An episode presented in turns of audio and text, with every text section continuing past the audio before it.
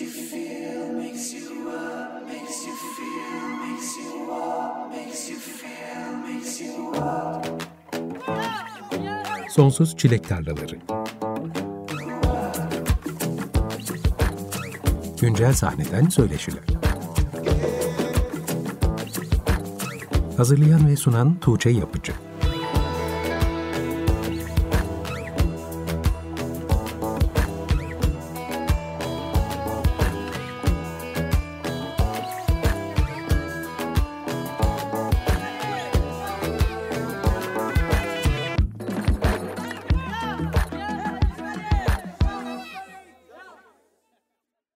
...95.0 Açık Radyo'da Sonsuz Çilek Tarlaları programından herkese merhaba. Ben Tuğçe Yapıcı. 2023'ün ilk programlarındayız ama hala bu yılın albümleri çıkmaya başlamadı. Sanatçılar genellikle yılbaşına önceki günlerde ve hemen sonrasında albüm çıkarmaya pek sıcak bakmıyorlar. Ama zaten hala geçen yıldan birlikte dinleyemediğimiz, programda yer veremediğim, sanatçılarını konuk edemediğim albümler var. Bu akşam da 2022'nin sonlarında gelen aslında çıkar çıkmaz sizlerle buluşturmak istediğim ama üreticileriyle ancak bir araya gelme fırsatı bulabildiğimiz bir albümü dinleyeceğiz. Hedonitopya'nın 2 Aralık'ta yayınlanan 7 adlı yeni albümü. Bu albümün hem Hedonitopya'nın tarihçesinde hem de yerli sahnedeki üretimler arasında önemli bir yeri olduğunu düşünüyorum. Programa bu albümden Atlantis adlı parçayla başladık ve önümüzdeki bir saat boyunca da albümden şarkılar dinlemeye devam edeceğiz. Çok sevdiğim Hedonitopya ikilisi Fırat Külçek ve Kerem Feyzi bu akşam bizimle birlikte. Hoş geldiniz arkadaşlar. Hoş bulduk. Hoş bulduk. Merhabalar. Merhabalar. Son birkaç senedir böyle albümden albüme görüşür olduk. O yüzden sizi özlüyorum ama neyse ki zaten arayı çok açmıyorsunuz. Bilmukabele. Nasılsınız görüşmeyeli? Hayat nasıl gidiyor? İyiyiz. Gayet güzel. Evet evet iyi gidiyor. Değişiyor bayağı hayatta olaylarda. Pandemi girdiydi zaten. Zordu görüşmek. Üstüne bir de alışkanlık oldu hepimizde ev. Evet. Kesinlikle bende de öyle. Ee, iyiyiz herhalde biz. Keyfimiz çok iyi yani. Bayağı değişik bir kafa yaşıyoruz yani. Ben kendi adıma en azından. Kerem'de de öyle bir şeyler sezinliyorum. Değil mi? Tabii tabii. Nasıl? Birinci albümü yayınladık. Evet. Bir miladı geçtik gibi duruyor bakalım. Tarih söyleyecek tabii bunu. Tabii tabii bir ona izin verelim. Bir 7 yıl kadar falan. Dinlensin. Peki açılışta söylediğim gibi 7 albümünün pek çok açıdan önemli olduğunu düşünüyorum. İlk albümünüzü yayınlarken 7 yılda 7 albüm yapacağız diye bir söz vermiştiniz. Bu söz daha çok dinleyicilere verilen bir söz müydü, kendinize verilen bir söz müydü bilmiyorum ama her ikisi de muhtemelen. Ve genellikle her yılın sonlarında yayınladığınız albümlerle bu sözünüzü tuttunuz. Böyle bir söz verirken hem üretkenliğinize hem de Zula'da çok sayıda şarkınız olmasına güvendiğinizi tahmin ediyorum. Zaten bu albümleri yayınlamadan önce uzun yıllardır birlikte müzik üretiyordunuz. Yani Hedonitopya aslında bu 7 yıl ve 7 albümden çok daha uzun bir geçmişe sahip bir oluşum. Evet. Ama tüm bu bahsettiğim gerçeklere rağmen her yıl bir albüm yayınlama planınızı sekteye uğratabilecek pek çok etkenle karşılaştığımız seneleri geride bıraktık. Evet evet evet. Araya hiç hesapta olmayan bir pandemi deneyimi girdi. Pek çok sanatçı release'lerini erteledi. Konser verebilecekleri zaman yayınlamak üzere belirsiz bir süre için üretimlerini rafa kaldıranlar oldu. Belki sizin de aynı şeyi yapabileceğinizi düşünmüştüm o zamanlar ama sizi ne pandemi durdurabildi, ne ekonomik krizler, ne yoğun ülke gündemi, ne de kendi hayatlarınızdaki gelişmeler. Bu anlamda aslında kesintisiz üretimin mümkün olduğunu kanıtladığınızı düşünüyorum bu albümle ve önceki altı albümle. Bravo. Bu kararlılığın arkasında sizi besleyen, her koşulda devam etme gücünü size sağlayan şeyler nelerdi? Yani bir kere çok teşekkürler bu ince ayarları algılayabilen insanlarımız olması, bunları hatırlamak, seni tekrar sesini duymak falan.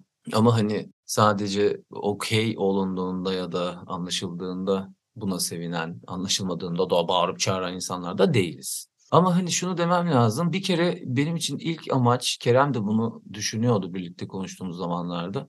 Bizim bir borcumuz olduğunu düşündük her zaman için biz. O borç bizim kendi kendimize yarattığımız bir misyondu. Nedir o borç? Yani bu ülkede büyümüş olmak, onun olaylarını yaşamış olmak ve o ebeveynlerden çıkarak yine de üretimin yavaşlığını eleştirerek özellikle müzisyenlerin, sevdiğimiz müzisyenlerin neden daha sık albüm yapmadığı düşüncesiyle yıllar içinde kavrularak filan.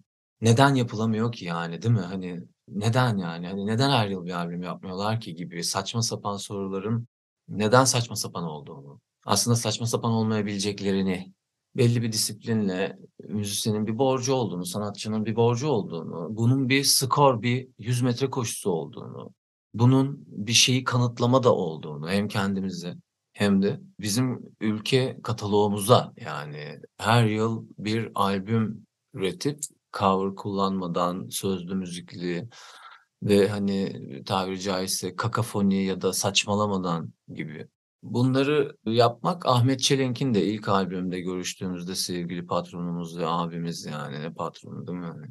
Ona dediğimizde biz yedi albüm çıkaracağız. O da demişti ki evlat o işler öyle hani kolay değil sen bir ikinciyi çıkar da daha biri konuşuyoruz. Biri çıkaracağız. Hani o bana demişti ki sen bir ikiyi çıkar hani falan. O da deneyimlerine dayanarak konuşuyor tabii. Çok deneyimli bir prodüktör olduğu için. Tabii ki çok deneyimli birisi. Müzisyenin tıkanışının ne olduğunu biliyor. O işler öyle değil. Çok doğru. Hakikaten öyle değil. Kerem'in hep söylüyorum işte dediği bir şey var. Her yıl albüm yapmak, her yıl düğün yapmak gibi bir şey yani. Hakikaten o yüzden çok zor bir kafa. Ama nesi kolay bizce?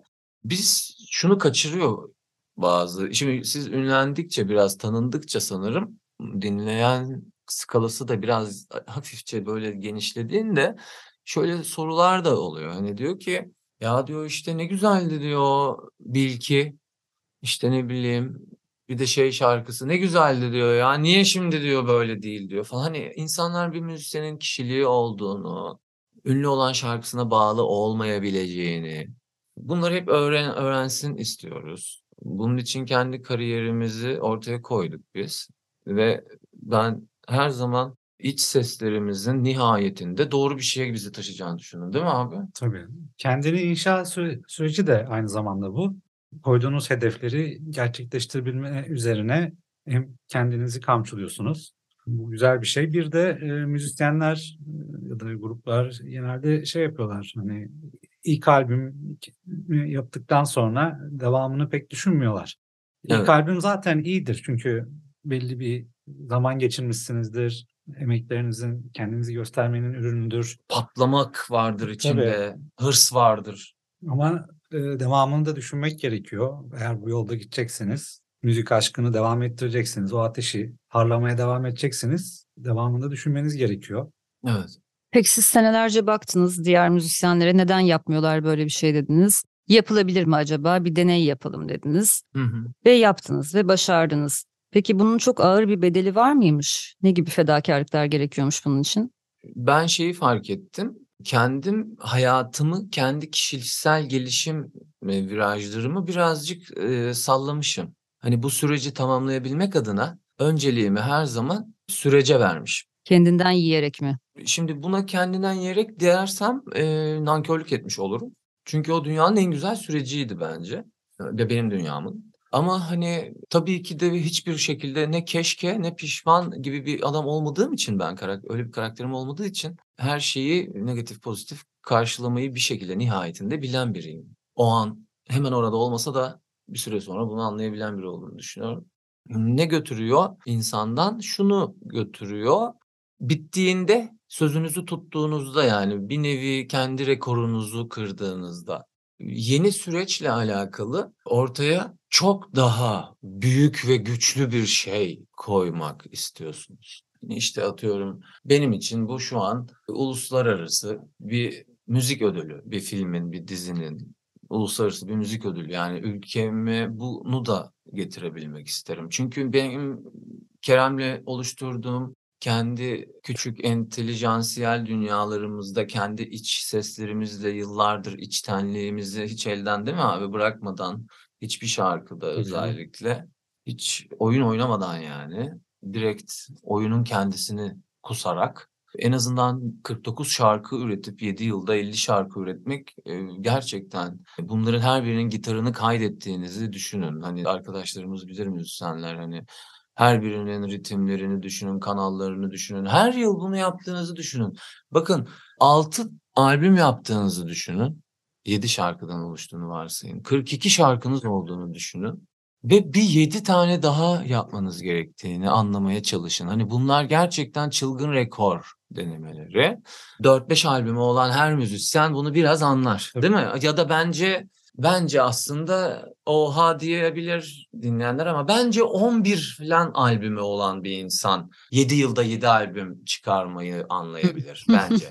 Anca yakalar onu o eziyet diye düşünüyorum. Çünkü müzisyenler genelde gaza gelir, stüdyoya girilir, kayıt başlar. 10 şarkı çıkar atıyorum.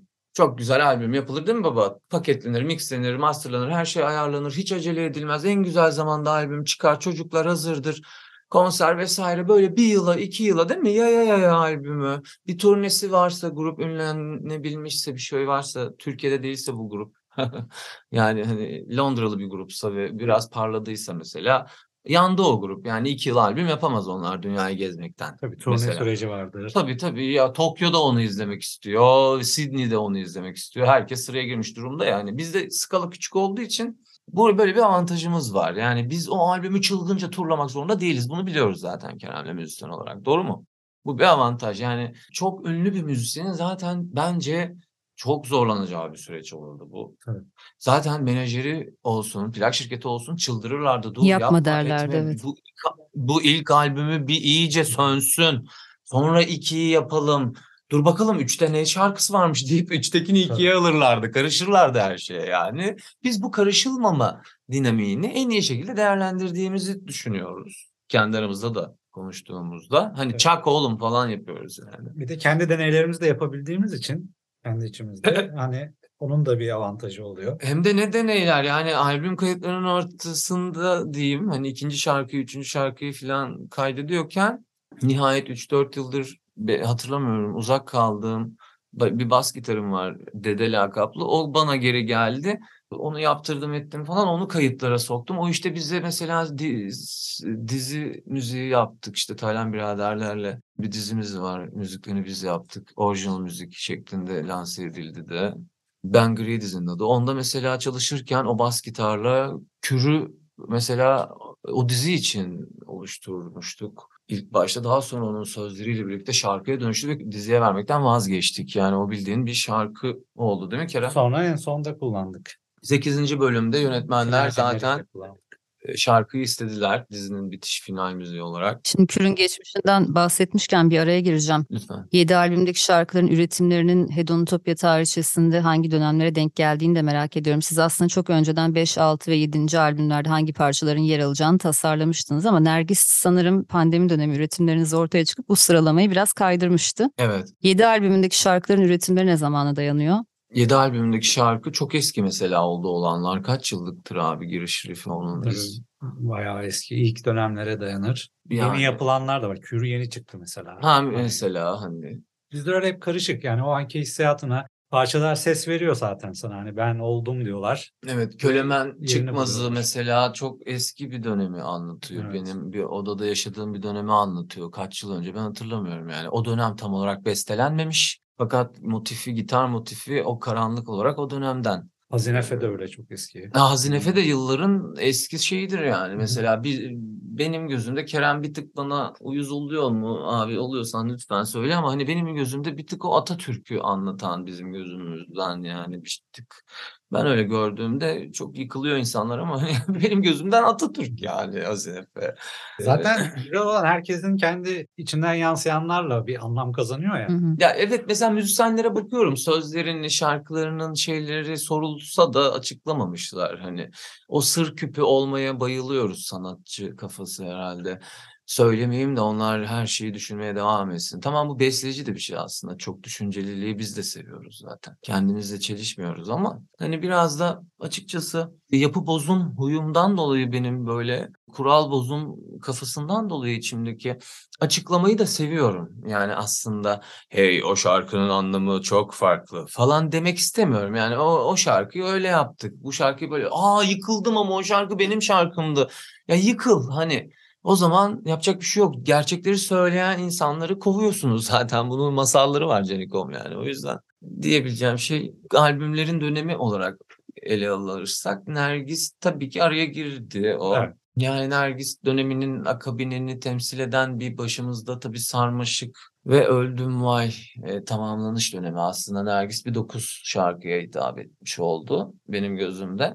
Öyle bir araya girdi fakat evdeki sound'u biz geliştirmeye karar verdik ve stüdyolarda boğulmaktansa evde boğulmayı tercih ettik. O zaman şöyle yapalım mı Fırat? Şu noktada hemen sarmaşık demişken sarmaşığı bir dinleyelim. Sonrasında şu ev stüdyonuzdaki son durumları merak ediyorum. Hı hı. Oradaki gelişmeleri biraz anlatın bize. Hay hay. Şimdi Hedonitopya'nın 7 albümünden Sarmaşık dinliyoruz. Sonrasında Kerem ve Fırat'la söyleşimize kaldığımız yerden devam ediyoruz. 95.0 Açık Radyo'da Sonsuz Çilek Tarlaları programı devam ediyor. Hedonitopya'dan Sarmaşık dinledik. 2 Aralık'ta yayınlanan 7. albümleri 7'den bir parçaydı Sarmaşık. Bu akşam Kerem ve Fırat'la birlikteyiz yani Hedonitopya ikilisiyle. Hemen şarkıyı dinlemeden önce ev kayıtlarından, evdeki kayıt ortamından bahsetmeye başlamıştık. Bir önceki albümünüzü Asos'ta bir zeytinyağı fabrikasında kaydetmiştiniz. Oraya da kendi kayıt stüdyonuzu kendiniz kurmuştunuz. Evet. Ama zaten daha iyi ev kayıtları yapabilmek için uzun yıllardır çalıştığınızı, çeşitli yöntemler denediğinizi biliyorum. Daha önce Burhaniye'de yaptığınız kayıtlar da vardı. Evet. Bu son albümünde tüm kayıtlarını ev stüdyonuzda gerçekleştirmişsiniz. Vokal kayıtlarını da evin bir odasına ayırdığınız vokal boot'ta almışsınız. Evinize uzun zamandır gelmediğim için son halini bilmiyorum. Ev stüdyonuzda ve kayıt yöntemlerinizde nasıl değişiklikler oldu?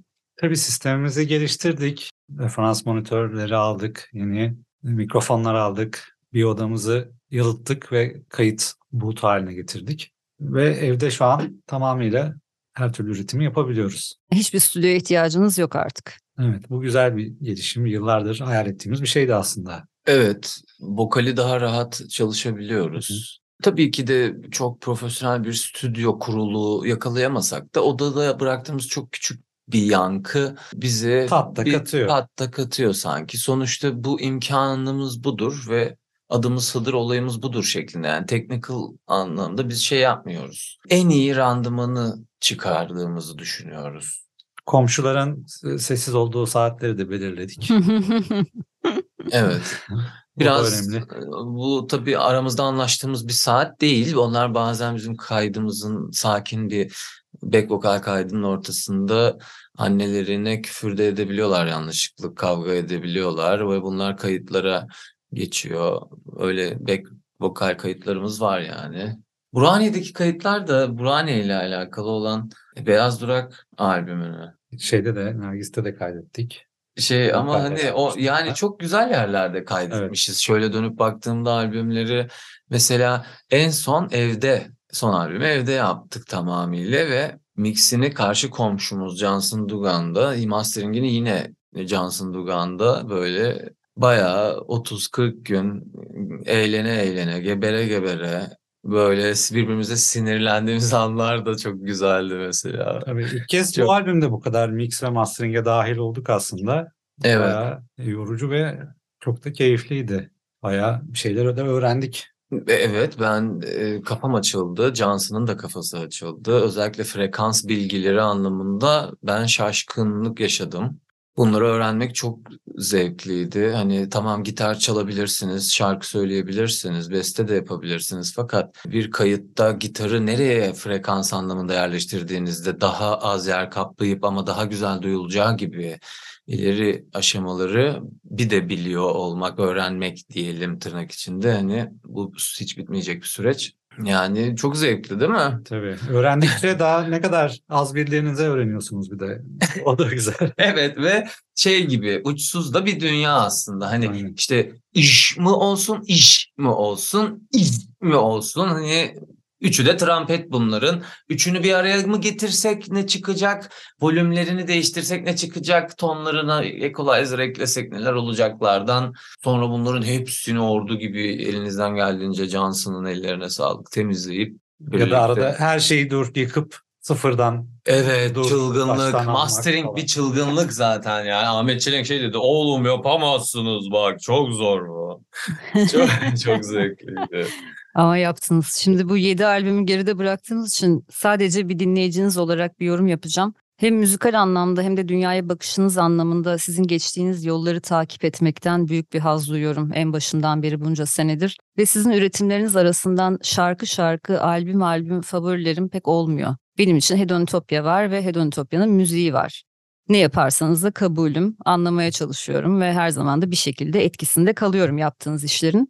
Son albüm çok yeni tabii. Onu bu değerlendirmeye katmak ne kadar doğru olur bilmiyorum ama geriye dönüp baktığınızda Bu 7 albümün arasında dinleyicilerinizin kendilerini daha yakın hissettiği, daha kolay bağ kurduğu, tabir caizse öne çıkan favori bir albüm var mı? Yoksa benim gibi ne yaparsanız kabulümdür diyen dinleyici kitlenizin baskın olduğunu söyleyebilir miyiz sizce?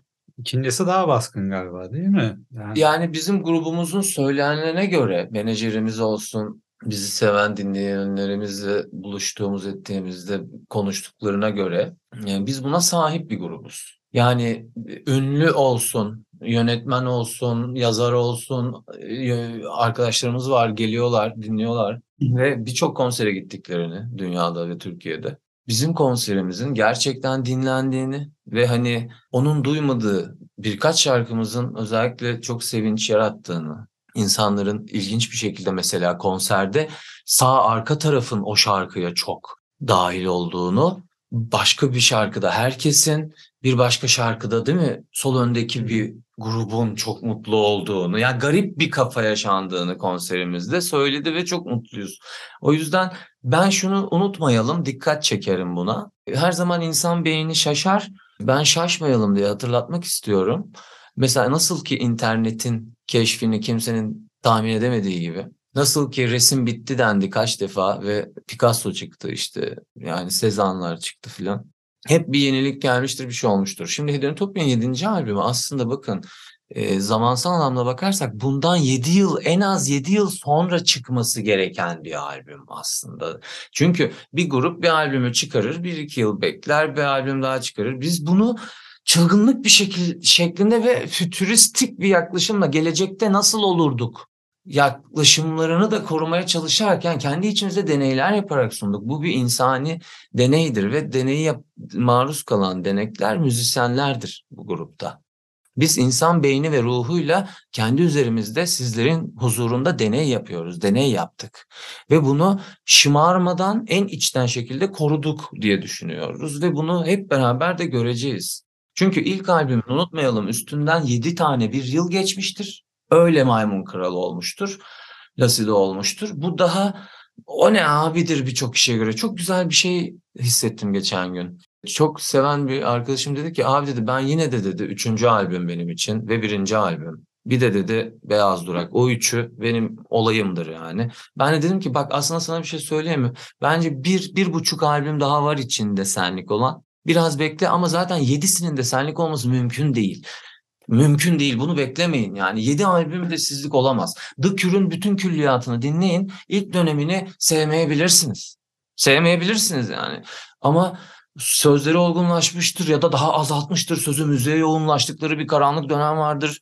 Radiohead keza mesela onlar daha manyak mesela OK Computer'dan sonra rock albümü ödülü alan albümden sonra ki de elektronik albümde zirveye oynayan bir albüm çıkarttılar mesela. E, rock'ın üstüne elektronik bir deney yaptılar grupça. Ama tabii o İngiliz dinleme kültürü, imkanları. Bir, bir de müziğe şunu unutmayalım. Bakın müzisyenlerimiz şunu biliyor ama dinleyenlerimiz bilmiyor ülkemizde. Müzisyenlerimizin alet edevatımız bizim çok az. Güzel kayıtlar yapabilmemiz için gittiğimiz stüdyolarda bile inanın durum çok muhteşem değil Türkiye'de. Yani o yüzden teknik anlamda kısır bir şeyin içinde hepimiz üretim yapmaya çalışıyoruz. Bunu unutmayın. Bu elektrik kalitesi bile dahil buna. İstanbul'daki elektriğin kalitesizliğinden herkes haberdar neredeyse. Kaliteli elektriğin önemini öğrendik bu mixlerde, masteringlerde mesela. Hani akımın sabit olması, net olması ne kadar değiştiriyor? Cihazın çalışmasını, mikrofonun çalışmasını, topraklama kaliteniz kaç metrede o bakır çubuk gibi gibi bir ton her şeyi değiştiren, sound'lı belirleyen olaylar mevcut. Kablo kalitesine kadar. Evet bunu geçen programda da anlatmıştınız. Asos'ta zeytinyağı fabrikasında kayıt yaptığınızda. Orada tabii çok güçlü bir elektrik olduğu için Evet. aynı ekipmanlarla nasıl farklı bir sonuç elde edebildiğinizi anlatmıştınız. konumuz onu home studio olduğundan ekleyeceğim. Mesela hemen Asos'tan döndükten sonra buradaki e, eve hemen topraklama ve elektrik tesisatına güncelleme yaptırdık mesela. O Asos'taki elektriğin kalitesini idrak ettikten sonra hemen Hı hı. ev elektriğini güncelledik mesela. Bu konuda da bir iyileştirme yaptınız yani. Tabii hemen. Bu albüm betimlerken bir köşede durup zaman içinde uyanacak şarkılar barındırdığını söylemişsiniz. Albüm çıktıktan sonra dinleyicilerin yorumlarını da biraz takip ettim. Şimdi Fırat'ın az önce söylediklerinden bu albüm biraz vaktinden evvel gelen bir albüm olduğunu düşündüğünüzü anlıyorum. Sizce ya da dinleyicilerinize göre 7 albümü anlaşılması, sindirilmesi zor bir albüm mü? Bence çok üçüncü albüm aşığı, çok birinci albüm hastasıysa evet. Yani biraz zaman gerekiyor onun için. Hani şöyle bizi bir dinlemeyi bırakması gerekiyor. Üstüne 3-5 yıl geçip ulan onlar vardı falan diye bir daha bir bakması gerekiyor yaşlandığında. Yaşı şimdi 23 iken 38 iken bir de ulan onlar vardı falan diye bir gece açtığındaki kafayı biz iddia ediyoruz burada. Hani çünkü biz onları yaşadık, biz de büyüdük. Biz birinci albümdeki çocuklar değiliz. Sen o musun? Tabii değiliz. Başkasıyız biz artık. Yani. Bir de şey var, iyi kulaklıklarda, iyi sistemlerde dinlediğinizde hakikaten alttaki katmanları duyabiliyorsunuz. Yani cep telefonundan dinleyerek bu iş olmuyor. Müzik dinlemek ciddi bir iştir. Hep söylerim. Türkiye'de de maalesef çok fazla yok. Hem ekonomik durumlardan hem de müziğe bakış açısından kaynaklı. Dinleme kültürü çok yok. Onun da etkisi var bence anlaşılmanın süresinde. Ben de böyle düşünüyorum. Şimdi albümden bir parça daha dinleyelim mi? Öldüm Vay dinleyelim istiyorum. Süper. Olur bir mutlu ölüm halay şarkısıdır inceden yani. Oh be öldüm de bu aşk da ben de haydi güle güle oh be şeklinde. O zaman Hedonitopya'nın 7 albümünden Öldüm Vay dinleyelim. Sonrasında kapanış bölümü için tekrar buradayız. Açık Radyo'da Sonsuz Çilek Tarlaları programındasınız. Hedonitopya'dan Öldüm Vay dinledik. Bu akşam Hedonitopya ikilisiyle Kerem ve Fırat'la beraberiz. Programın başında biraz bahsetmiştiniz. Bir dizi müziği yaptınız. Ben maalesef izleyemedim ama Ben Gri adlı dizinin müzikleri size ait. Bu sizin için yeni bir şey bildiğim kadarıyla ilk defa bir dizi müziği çalışmanız oldu. Aslında çok başına buyruk üretmeye alışkın bir ikilisiniz. Yani müzik endüstrisinin kurallarına göre oynamak, güncel PR stratejileri, bir takım listelere girmek, o listelere girsin diye şarkılarınızı şekillendirmek gibi şeyler sizin hiçbir zaman umrunuzda olmadı. En azından ben Hedonitopya'yı dışarıdan ama yakından takip eden bir dinleyici olarak hep böyle hissettim. Çok doğru. Bir dizi için müzik yapmak, müziğinizi başka bir üretimle ortak paydada bir araya getirmek nasıl bir deneyim oldu sizin için? Sevdiniz mi bu üretim biçimini? Tekrar yapmak istediğiniz bir şey mi? Sizin için çalışma metodunuzdan çok farklı, yepyeni veya zorlayıcı mıydı? Bu süreci nasıl deneyimlediniz ve size neler hissettirdi? Çok güzel bir süreçti. Yıllardan beri zaten istiyorduk dizi ya da filme müzik yapma isteğimiz hep vardı. Yönetmenler, Taylan biraderlerle de çok güzel anlaştık. Senaryo sürecinden dahil olduk konuya ve dizinin dünyasını beraber oluşturduk. Ve normal şekilde istenen şekilde değil de yani piyasa yine piyasa standartları değil de kendi müziğimizin filtrelerinden geçirerek bunu yaptık. Bu da ayrıca keyifliydi. Bize hiç karışmadılar onlar da. Güzel bir uyum sağladık. Güzel de bir proje ortaya çıktı. Öyle değil mi? Evet Zevkle evet. çalıştık yani. Yani biz hatta şöyle bir şeyi ben söyledim daha önce hemen tekrar edeyim. Şimdi yıllardır e, hep Kerem'e diyorum ki Kerem abi ben bir çatlayayım sen patla diyorum. Sonra o, şekilde çalışma stratejisine alışmışız. Ama Kerem mutlaka bir iki tane zaten çatlamış olur. Onu geliştiririz falan o şekilde ilerlerken ben eve bir geliyorum adam bitirmiş işi falan. Aa abi ne yaptın oğlum çok güzel olmuş. Abi eline sağlık. E ben ne yapayım? İşte sen şuraya iki yere vokal at. E şurada da bir gitar olsa iyi olur. E, falan öyle yani. Kerem bütün işi zaten aldı götürdü bir anda. Çocukluktan beri ben seviyordum yani scoring'i zaten soundtrack'leri hep takip ederim. Film müziklerine ayrıca bir ilgim var. Bu zamana denk geldi. Güzel de oldu. Güzel bir çalışma. Yani devam gelecek gibi anlıyorum bu tür çalışmaların. İstiyoruz tabii ki de. Aa Tabii ki de biz geldi. çok heyecanlıyız ya. Ben çok heyecanlıyım yani. Bir- Sonsuza kadar film müziği yapabiliriz, dizi müziği yapabiliriz gibi hissediyoruz. Çünkü niye? Bir kere bu şekilde çalışabileceksek kesinlikle müthiş, kolay bir iş bizim için. Sadece samimi olacağız. Tamam bu. Bizden istenen şey bu yani. Biz sahne ortada kral biz değiliz. Görüntü. Biz ona eşlik ve yardımdan mükellefiz. Hani ve ne yapıyoruz? Bunu abartmadan bir tane, abartarak bir tane, bir de çok sakin bir tane şeklinde üç örneklerle çalışıyoruz her sahne için. Yönetmenler de çok seviniyor buna. Çünkü üç farklı aynı görüntüyü ona farklı düşünsene farklı üç temada sana müzisyen aynı görüntüyü izletiyor yani bu çılgınlık. Hani mesela biz kaç eser ürettik bu dizi için Kerem? Toplam yayınladığımızı boş ver hani. 70-80 vardır. Nasıl 100 üzeri demiştin? Öyle hatırlıyorum. 90 100 Belki demiştin. de vardır. Yayınlamadıklarımızla beraber. teslim ettiğimiz eser sayısı 69. Tabii. Doğru muyum? Tabii daha fazla. E yani bunun bir kırkını da kullanmadığımızı hayal edelim. E, Bir yüz eser var ortada. Bu 8 bölümlük bir dizi için yıllardır çok deneyimli yönetmenler, Taylan biraderler. Onları buradan sevgi ve saygıyla, hürmetle anlıyoruz. Amerika'dalar şu an. Ve dönmelerini bekliyoruz dört gözle. Hatta bir toplantı yapacağız yeni diziyle alakalı bugünlerde. Peki bu dizinin müzikleri bir albüm olarak yayınlanır mı acaba diye soracaktım ama 69 da çok yüksek bir sayıymış.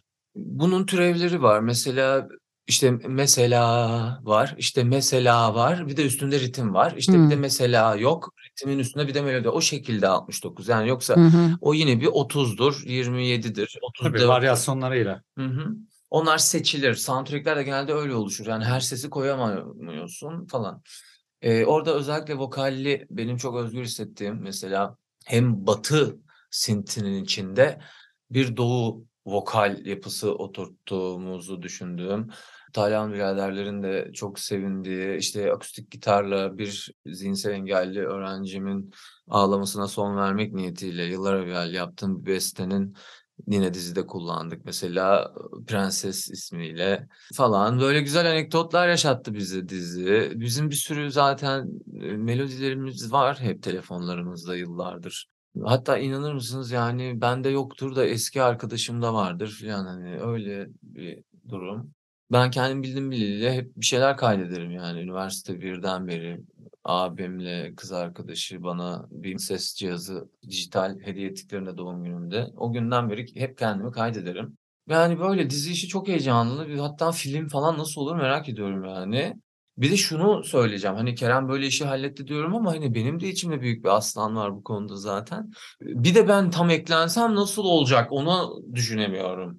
Hani ben çok sakin bir alandan ziyade böyle hani bir synth'le kurtaramayacağınız bir piyanoyla dönmeyecek vuruculukta şarkımsı yerlerde çok iyi eklenle, eklemlendiğimi değil mi hı. Kerem? Evet. Mesela bir anda Kerem dönüp abi süper oldu ve umduğumdan farklı bir şey oldu, müthiş oldu gibi yerlere gittik. Hani benim de katılımlarım çok farklı oldu. Birlikten zaten biz alışkınız iki kişinin gücünün farkındayız. En az 4-5 kişilik güç çıkarabiliyor iki kişi.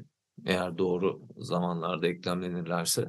O yüzden hani bizim için biçilmiş kaftan yani bu iş. Şimdi bunu geçen sene de sormuştum ama aslında o zaman biraz erkendi. 7 yılda 7 albüm dediniz ama 7. albümden sonra ne olacak diye sormuştum. Tabii ki durmayacağız demiştiniz. Şimdi 7. albümde çıktığına göre aslında bunu konuşmanın zamanı şimdi. Anladığım kadarıyla bundan sonra bir takım dizi müziği projeleri olacak. O alanda aktif olacaksınız. Bir yandan Hedonitopya konserleri devam ediyor. Hatta konfirme olmuş tarihler varsa onları da duyuralım isterim. Şu anda bir takım akustik konserler de var galiba gündemde. Herda Vinyor Geceler Evet evet. ismini verdiğiniz. Onlardan da bahsedelim istiyorum. Genel olarak bundan sonrası için neler var aklınızda? Evet, 20 Ocak'ta Blind'dayız. Evet. İlk konserimiz bu. Geçenlerde Jolly Joker'de Kanyon'da akustik performans ilk kez gerçekleştirdik. Çok da keyifliydi, Evet. güzeldi. Çok keyifliydi. Yine devamı gelsin istiyoruz. Bu yönde çalışmalarımız da var akustik konserlerde. Herhalde bu yıl bir albüm bilmiyoruz da bakacağız. Single'larla beslenen bir şey olabilir, bir EP olabilir. Zaman gösterecek onu. Ama kafamızda var bir şeyler. Evet evet. Yani zaten yayınlamak istiyoruz ayrıca şarkı. Bunu seviyoruz. Bu zevkli bir süreç. Sadece hani işte he- hepinizi doğrayacağız eğer bu yılda bir albüm yapmazsanız deseler yine bir albüm yapabiliriz biz. Onu söyleyebilirim yani. Ama hani artık e, bizde gerçekten hayatta yaşanması gereken bir şey ve e, biz de artık çalışkan çocuklar olduğumuzu gösterdiğimizi varsayıyoruz kendimize en başta. Ve neden daha böyle zeki insanların, başarılı insanların diyeyim olduğu bir ortamda fikrimizin alınması, yeteneğimize başvurulması falan gibi olayları da niye yaşamayalım? Çünkü güzel bir ortam. Hani yıllardır zaten keyifle izlediğimiz, saygı duyduğumuz oyuncular, yönetmenler gibi insanları tanımak, onların zekalarıyla tanışmak gibi avantajları olan bir şey. Yoksa ömür boyu konser verip sadece şarkı yaparsanız rock'n'roll'a bağlamanız gerekir sanırım.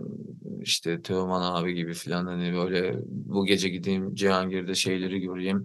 Oradan Nişantaşı'nda şeye geçerim gibi bir hayat yok. Ben öğretmenim haftada 4 gün 7'de filan uyanıp okula gidiyorum. Müzik öğretmenliği yapıyorum yani.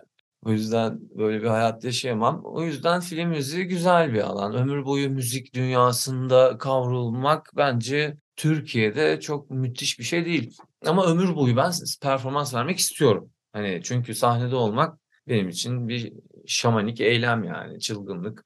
Fark o şarkıyı orada boz, bozarım ben yani o gün sinirliysem falan hani bunlar güzel alanlar.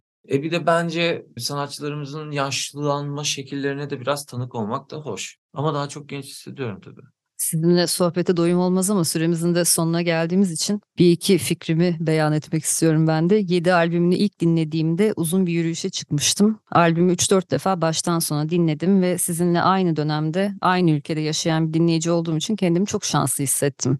Albüm bana hissettirdiği temel duygu buydu. Bu herhangi bir sanat eseri karşısında çok sık kapıldığım bir his değil. Bunu hissettirdiğiniz için kendi adıma çok teşekkür ederim öncelikle. Bundan sonra sizden duyacağımız her ses için şimdiden çok heyecanlıyım ve Hedonitopya'nın dünyayı turladığını görmeyi çok istiyorum ölmeden. Harikasın. Bakalım bundan sonraki söyleşimizde sizinle nelerden bahsediyor olacağız. Tamamen sürprizlerle gebe sanırım bu süreç. Bu akşam burada olduğunuz için de ayrıca çok teşekkürler. Yani harika. Biz harika. teşekkür ederiz. Çok Yani sağ ol. Sen esas teşekkürlerimizi sen kabul et. Bu anlayışın ve bu albümlere olan güzel ve algısı açık bakışın her zaman daim olsun ve her zaman bu ülkede olmasa da bizim artık başımıza değerinin bilinmesi gibi olayların hepimiz adına başımıza gelmesi dileklerimle diyorum yani.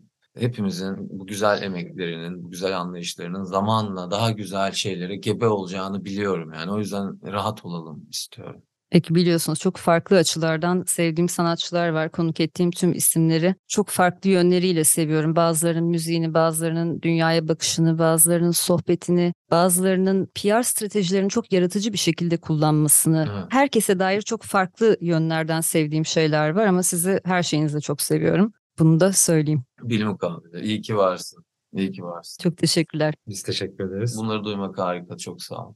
Bu haftalıkta Sonsuz Çilek Tarlalarının sonuna geldik. Bu akşam Hedonitopya ikilisi Fırat Külçek ve Kerem Feyzi ile birlikteydik. 2 Aralık'ta yayınlanan 7 adlı yeni albümlerini konuştuk ve albümden süremiz yettiğince parçalar dinledik. Hedonitopya'nın 7 yılda 7 albüm diye çıktığı yolda yayınladıkları 7. albümdü 7. Her albüm 7'şer şarkı içeriyordu ve böylelikle bugüne kadar kendilerinden 49 şarkı duymuş olduk. Şimdi o 49. şarkıyı dinleyeceğiz. İsmi Oldu Olanlar ve bu 7'şer şarkılık 7 albümün şerefine tam 7 dakika 7 saniye boyunca sizi Hedonitopya ile baş başa bırakarak bu akşam sizlere veda ediyoruz. Gelecek pazartesi saat 20'de Açık Radyo'da görüşünceye kadar hoşçakalın.